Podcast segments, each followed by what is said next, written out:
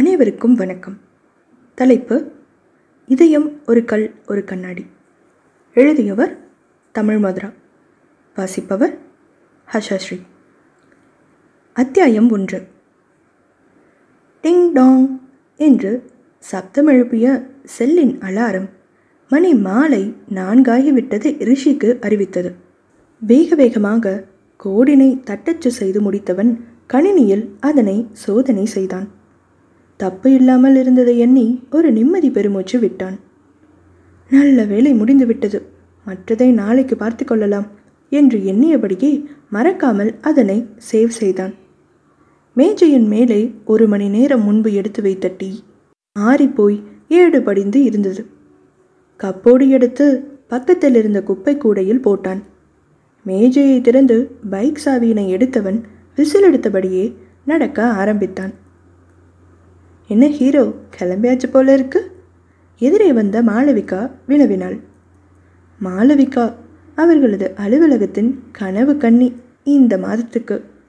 அடுத்த மாதம் வேறு யாராவது சுழல் முறையில் கனவு கண்ணி ஆவார்கள். எல்லா பொண்ணுகளும் ஒவ்வொரு விதத்துலையும் அழகுதான்னு நினச்சி இப்படி பாரபட்சம் பார்க்காம கனவு கண்ணி தேர்வு செய்கிறாங்கப்பா இந்த பசங்க. அதை நம்ம கண்டிப்பாக பாராட்டணும் தான் சரி மாளவிகா விஷயத்துக்கு வருவோம். ஏதாவது கேள்வி கேட்டாலாவது தன்னை ரிஷி ஒரு நொடி கவனித்து பார்ப்பானா என்ற ஏக்கம் அவளுக்கு. மாளவிகா என்னும் வாழை மீன் ரிஷியை தனது விலாங்கு மீனாக மாற்ற துடித்தது. இந்த விலாங்கு மீனோ அவளது கைக்கு சிக்காமல் வழிக்கு விளையாட்டு காட்டிக்கொண்டிருக்கிறது அவளுக்கு ஒரு புன்னகையை பதிலாக அளித்தபடி விரைந்தான். மாலுவுக்கோ ஒரே கேராச்சு கேருன்னா சென்னை தமிழில் மயக்கம்னு அர்த்தம். இது போதும். அவளுக்கு இந்த வாரம் தாங்கும். என்ன நாலு மணி ஆச்சா? ரிஷி உங்கள் பரமனில் யாரோ ஒரு ஆள் வெள்ளைக்காரன்னு நினைக்கிறேன். சந்தேகமாக இருந்தால் உங்கள் அப்பாவை கேட்டுப்பாரு ஏன்னா உன்னை பார்த்து கடிகாரத்தோட டைம் சரி பண்ணிடலாம் போல இருக்கே என்று வளவளத்தார் பாஸ்கர். என்னடா நகர்வலம் புறப்பட்டாச்சா? என்று சந்துருவின் வார்த்தைகளுக்கு சற்று நிதானித்தவன். ஆமாண்டா டூ ஹவர்ஸில் வந்துடுறான் என்று வேகமாக பதிலளித்தான்.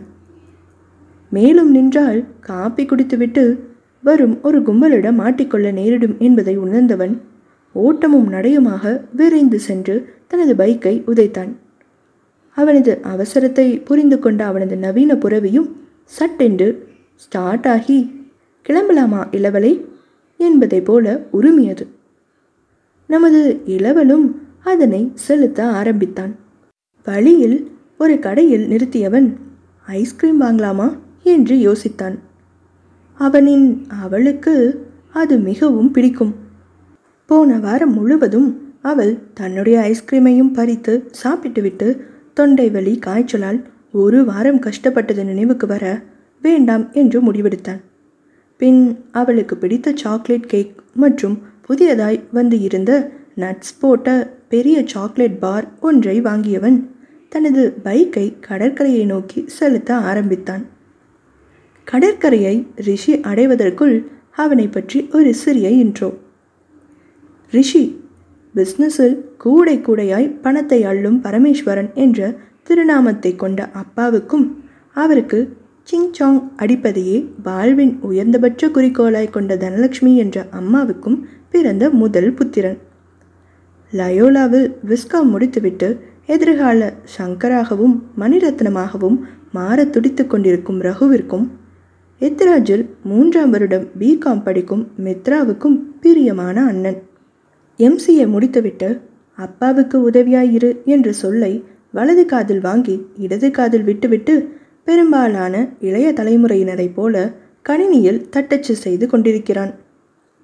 அவன் தம்பி ரகுவோ ஒரு பெரிய இயக்குனரிடம் உதவி இயக்குனராக பணியாற்றி கொண்டிருந்தான்.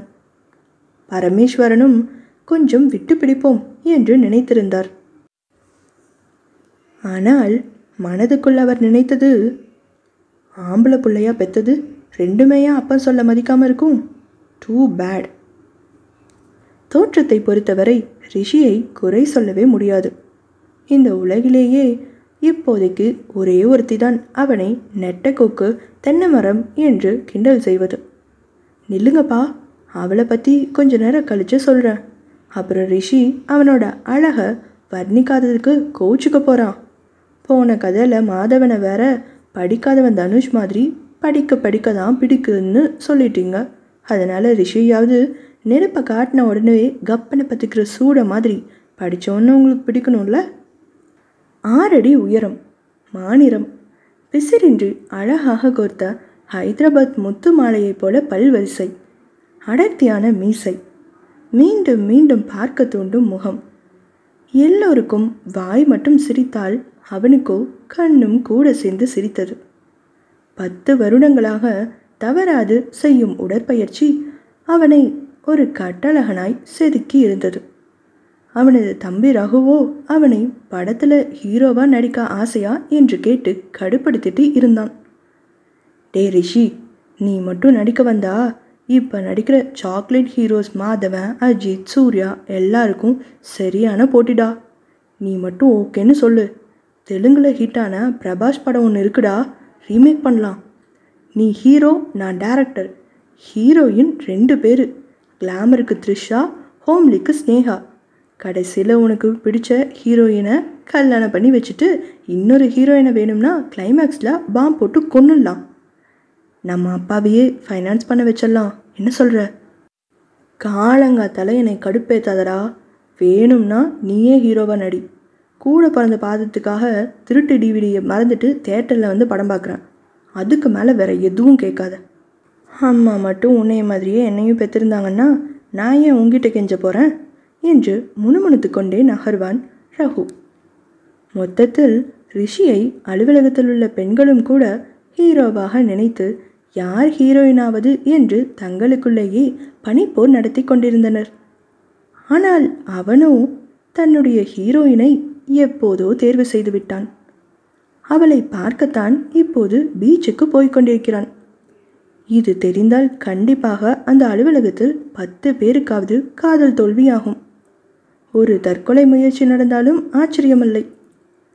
கடற்கரையில் வழக்கமாக பைக்கை பார்க் செய்யும் இடத்தில் நிறுத்தியவன் தன் மனதுக்கு பிடித்த பாடலை விசிலெடுத்தபடி மனதுக்கு பிடித்தவளுக்காக காத்திருக்க ஆரம்பித்தான். ரிஷியின் மனமோ தன் உள்ளம் கொள்ளை கொண்ட கள்ளியோடு நடந்த முதல் சந்திப்பை அசை போட ஆரம்பித்தது. அத்தியாயம் இரண்டு. அதிகாலை சூரியன் உள்ளேன் ஐயா என்று ஆஜராவதற்குள் தனது ஓட்டப்பயிற்சியை முடித்துக்கொள்ளும் எண்ணத்துடன் ஜாகிங் செய்து கொண்டிருந்தான் ரிஷி. வழக்கமாக தனது வீட்டின் அருகிலுள்ள பூங்காவிலேயே தனது ஜாகிங்கை முடித்துக்கொள்பவன் அன்று தனது நண்பன் சேகரின் வற்புறுத்தலால் கடற்கரைக்கு வந்திருந்தான். பின்னே கடந்த மூன்று வருடங்களாக கூடவே படித்து பின் ஒரே அலுவலகத்தில் வேலையும் செய்கின்றனர் அல்லவா? அங்கு வந்ததும் தான் தெரிந்தது. ஷேகர் வந்தது ஓட்ட பயிற்சிக்கு மட்டுமல்ல அவனது காதலியுடன் காதல் பயிற்சிக்கும் தான் என்று. ப்ளீஸ் ரிஷி அவ சாயந்தரம் கம்ப்யூட்டர் கிளாஸ்க்கு போகிறதுலேருந்து மீட் பண்ணவே முடியலடா. காலையில் யோகா கிளாஸில் தான் இனிமே பார்க்க முடியும். எக்ஸசைஸ் பிடிக்காதனா? இந்த நாலு வருஷமாக உன் கூட கம்பெனி கொடுக்குறான்ல எனக்காக இது கூட செய்ய மாட்டியா? என்று கண்ணை கசக்க. போய் தொலை. ஆனால் நான் இந்த பக்கம் ஜாகிங் முடிச்சுட்டு ஒரு மணி நேரத்தில் வந்துடுவேன். நீ அதுக்குள்ளே வரல? நான் என் கார் எடுத்துகிட்டு போயிட்டே இருப்பேன். எச்சரித்து அனுப்பினான் ரிஷி. அவன் சொல்லும் ஜாதி அல்ல செய்யும் ஜாதி என்பதை நன்றாக உணர்ந்த சேகரும் செஞ்சாலும் செய்வடா சாமி நீ இவ்வளவு தூரம் வரம் தந்ததே பெருசு. கண்டிப்பாக ஒரு மணி நேரத்தில் வந்துடுவேன். டைம் ஸ்டார்ட்ஸ் நவ் என்றபடி ஓட்டமாக ஓடி போனான் சேகர். சொன்ன நேரத்துக்கு வராத சேகரை விட்டுவிட்டு எத்தனையோ தடவை கல்லூரிக்கு சென்றிருக்கிறான் ரிஷி. இருந்தாலும் சேகர் அவனை கோபித்துக் கொள்வதில்லை. சேகருக்கும் தெரியும் அவனது நண்பன் நல்லவன்தான். சில விதிகள் வகுத்து அதன்படி வாழ்பவன். ஆனால் அவனது வழியில் குறுக்கிடும் மற்றவர்களும் அவனைப் போலவே இருக்க வேண்டும் என்று எதிர்பார்க்கும் ஒரு குணம் அவனுக்கு இருந்தது. அந்த குணத்துக்கு அனுசரித்து போகும் ஆட்களுக்கு அவன் ஒரு தேவன். முடியாதவர்களுக்கு அவன் ஒரு அழகான ராட்சசன். அதுதான் ரிஷி. எவ்வளவு நெருக்கமானவர்களாக இருந்தாலும் அது அவனது அம்மாவாவே இருந்தாலும் சில விஷயங்களில் அவனை மாற்றுவது என்பது குதிரை கொம்புதான். ஆனால் யூனிகார்ன் எனும் வெள்ளை குதிரைக்கு கொம்பு இருக்குமாமே? அதனால் குதிரை கொம்பு என்பது நடக்காத விஷயமில்லை. ஆனால் ரொம்பவே அரிதான விஷயம் போல இருக்கு. இந்த பிடிவாத குணம்தான் அவன் பின்னாளில் வருத்தப்பட காரணம். ஆனால் அதை அவனுக்கு சொல்லும் தைரியம் எனக்கில்லை. அரை மணி நேரத்தில் தனது ஓட்டத்தை முடித்த ரிஷி ஆசுவாசப்படுத்திக் கொள்ளும் பொருட்டு அருகிலிருந்த பெஞ்சில் அமர்ந்தான். அன்று காலை வழக்கத்தை விட மிகவும் அழகாக இருப்பதாக அவனுக்கு பட்டது. தூரத்தில் தெரிந்த கடல் அலைகளை ரசித்தபடியே அமர்ந்திருந்தான் ரிஷி. ஹாய் குட்டி. என் தங்கோல்ல அந்த பாலை இப்போ போய் நீ எடுத்துட்டு வருவியா? வீட்டுக்கு போகும்போது உனக்கு நிறையா பிஸ்கட் வாங்கி தருவேனா? என்ற இனிய யாழ்குரல் கருத்தை கவர எழுந்து குரல் வரும் திசையை நோக்கி நடக்க துவங்கினான்.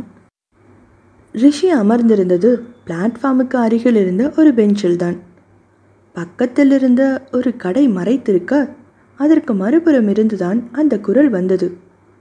அங்கே அப்போதுதான் கிளம்பியிருந்த சூரியனின் பொற்கதிர்கள் முகத்தில் பட்டு அந்த கட்டி தங்கம் வெட்டி எடுத்து சற்று குங்குமப்பூ பாலை கலந்து செல்லமாய் தட்டி தட்டி செய்த முகத்துக்கு மேலும் மெருகூட்ட பட்ட முகம் தொட்டாலே சிவக்கும் பட்டான கன்னம். குட்டி மூக்கு கற்கண்டு பற்கள் பொன்வண்டு கண்கள். கம்பர் சொன்ன தோள் கண்டார் தோளே கண்டார் என்பது போல ரிஷி அவளின் முகம் கண்டான் முகமே கண்டான். வேறு எதுவும் காண அவன் ஒரு துளி கூட விரும்பவில்லை. ரிஷியின் இதயத்தில் ஒரு பூகம்பம் ஏற்பட்டது.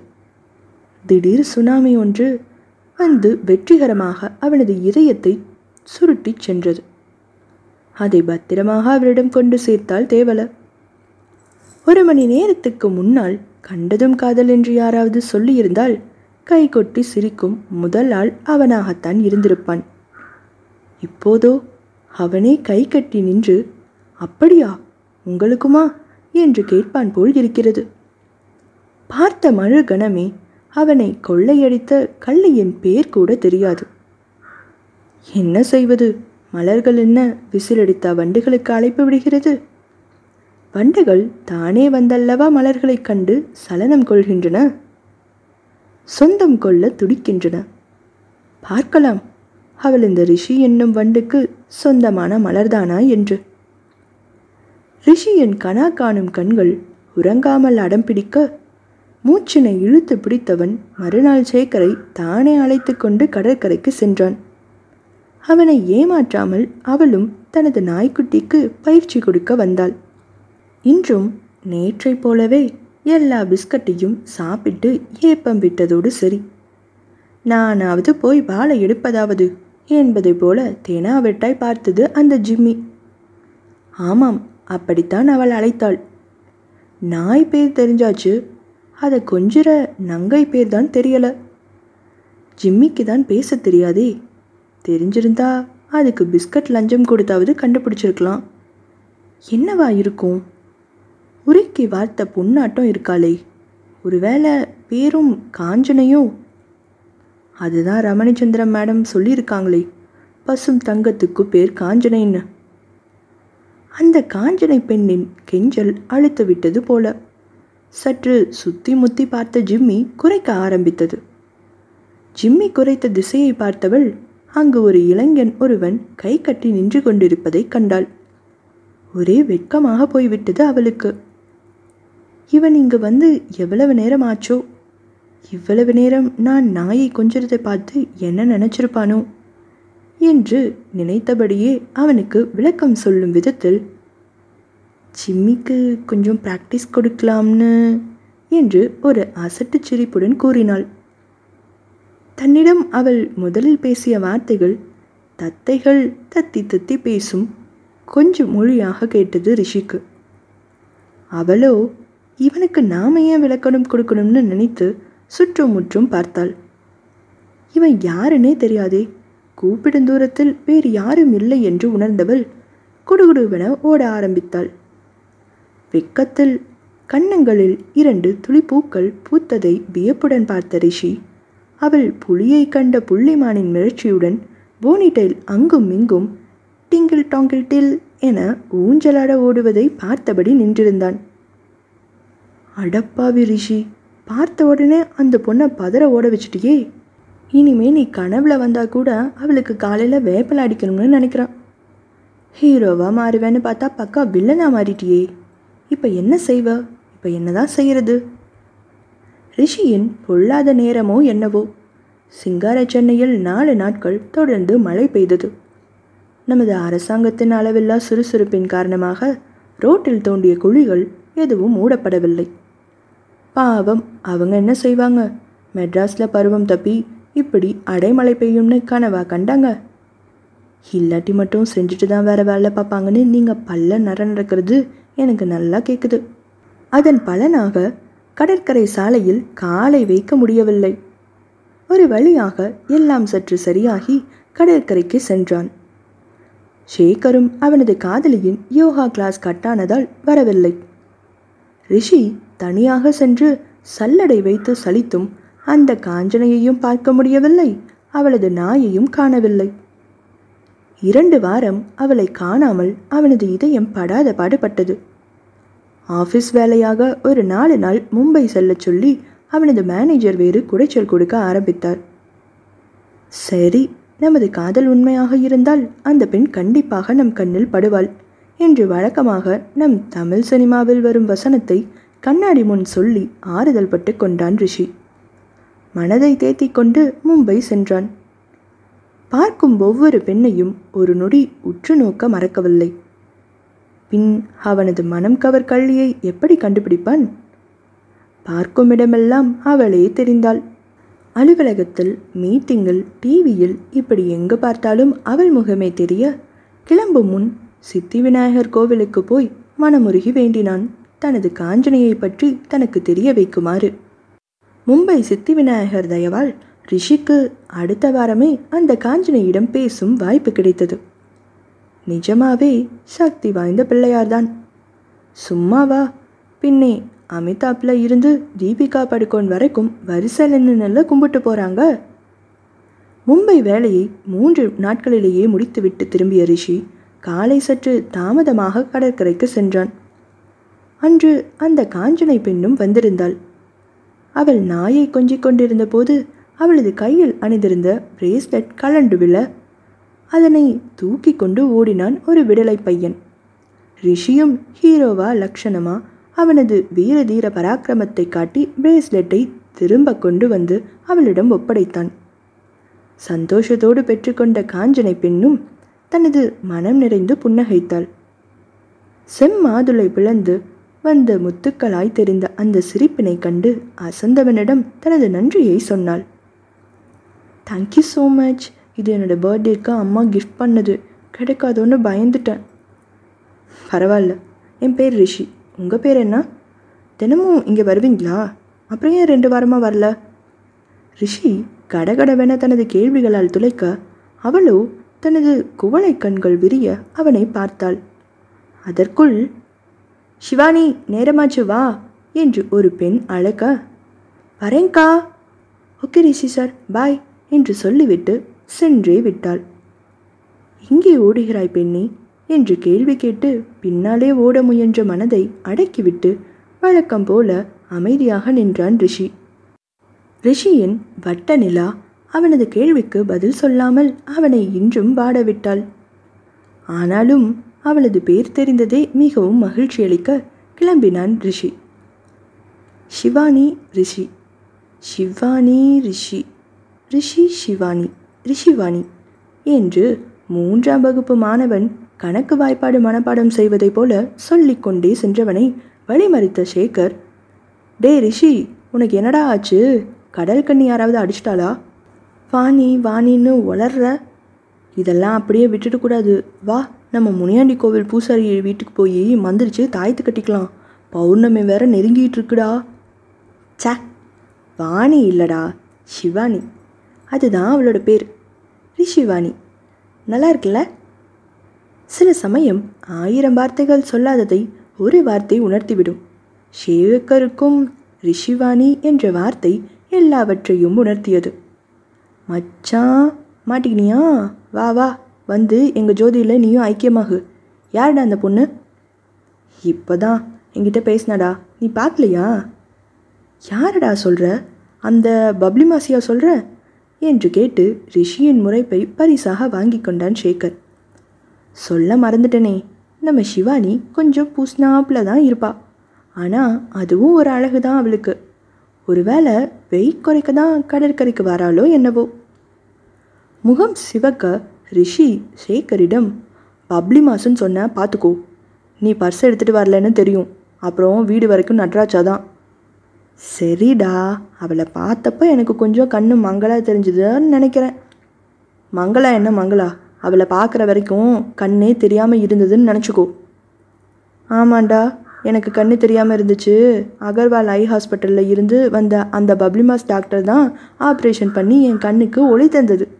என்றவன் தன் நண்பனை மீண்டும் சீண்டி விடும் பொருட்டு ஒளி கொடுத்த கண்ணினாய் வா வா வா என்று பாடி முணுமுணுக்க நண்பனை கோபமாக பார்த்த ரிஷி திரும்ப திரும்ப அவளை பப்ளி மாசுன்னு சொல்லாதடா நம்ம டேரக்டர் பாலச்சந்தர் என்ன சொல்லியிருக்காரு என்ன சொல்லியிருக்காரு கல்யாணத்துக்கு முன்னாடி பொண்ணு குண்டாகி இருக்கலாம் உண்டாகி தான் இருக்கக்கூடாது.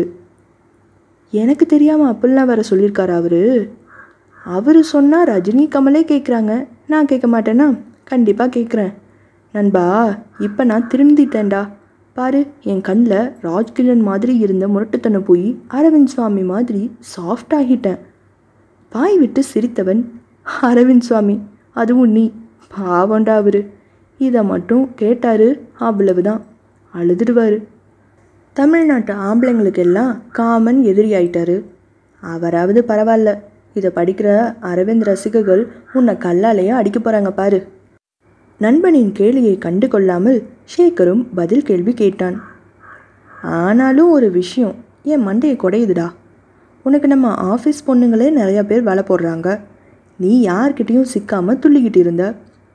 ப்ளீஸ் சொல்லுடா ஐஸ்வர்யா ராய் சிம்ரன் காலத்தில் இந்த குஷ்புவை எப்படி உனக்கு பிடிச்சது? குஷ்புவுக்கு என்னடா குறைச்சல்? அவங்களுக்கு குண்டே ஒரு அழகு தான் குஷ்புவுக்கு கோவில் கட்டின பரம்பரையில் வந்த நாம உண்டை ஒரு குறைன்னு சொல்லலாமா?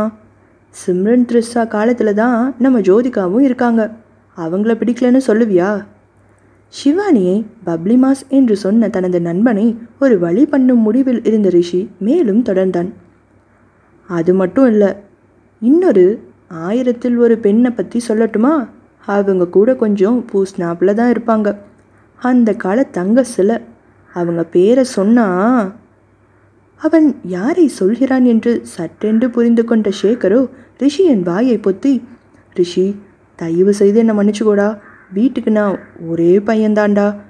நான் சம்பாதிச்சு தான் என் அக்காவுக்கும் தங்கச்சிக்கும் கல்யாணம் வேற பண்ணணும். ஏதாவது ஏடா கூடமாக பேசி என் எலும்பை உடைக்க வழி பண்ணிடாதரா ராசா என்று கெஞ்சினான். ரிஷி சேகர் மட்டும் இல்லைப்பா. நானும் கூட உன் கையை காலான்னு நினச்சி கெஞ்சி கேட்டுக்கிறேன். கதையை வேணால் கொஞ்சம் மாற்றி சீக்கிரமாக சிவானியோட உன்னை பேச வச்சிடுறேன். தயவு செய்து இத்தோட நிறுத்திக்கோப்பா. பின் வெள்ளை கொடியை பறக்கவிடும் உத்தேசத்துடன் ஆமாண்டா குஷ்புவும் ஜோவும் அழகுதான். அவங்க எல்லாரையும் விட உன்னோட சிவானி டாப்போ டாப் போதுமா? அது இதை எப்போவுமே நீ மெயின்டைன் பண்ணால் நம்ம ஃப்ரெண்ட்ஷிப் மூழ்காத ஷிப்பாக இருக்கும். இப்போ நீ காரில் ஏறிக்கோ என்றான் ரிஷி. ரிஷிக்கு தெரியாது தன் நண்பன் இதுவரை இதை சொன்னாலும் அவர்கள் நட்பு கடலுக்குள் மூழ்கும் காலம் வெகு வேகமாக நெருங்கி வருகிறது என்று. அதற்கு காரணமாக இருக்கப் போவது அந்த பப்ளி மாஸ் சிவானிதான் என்றும்.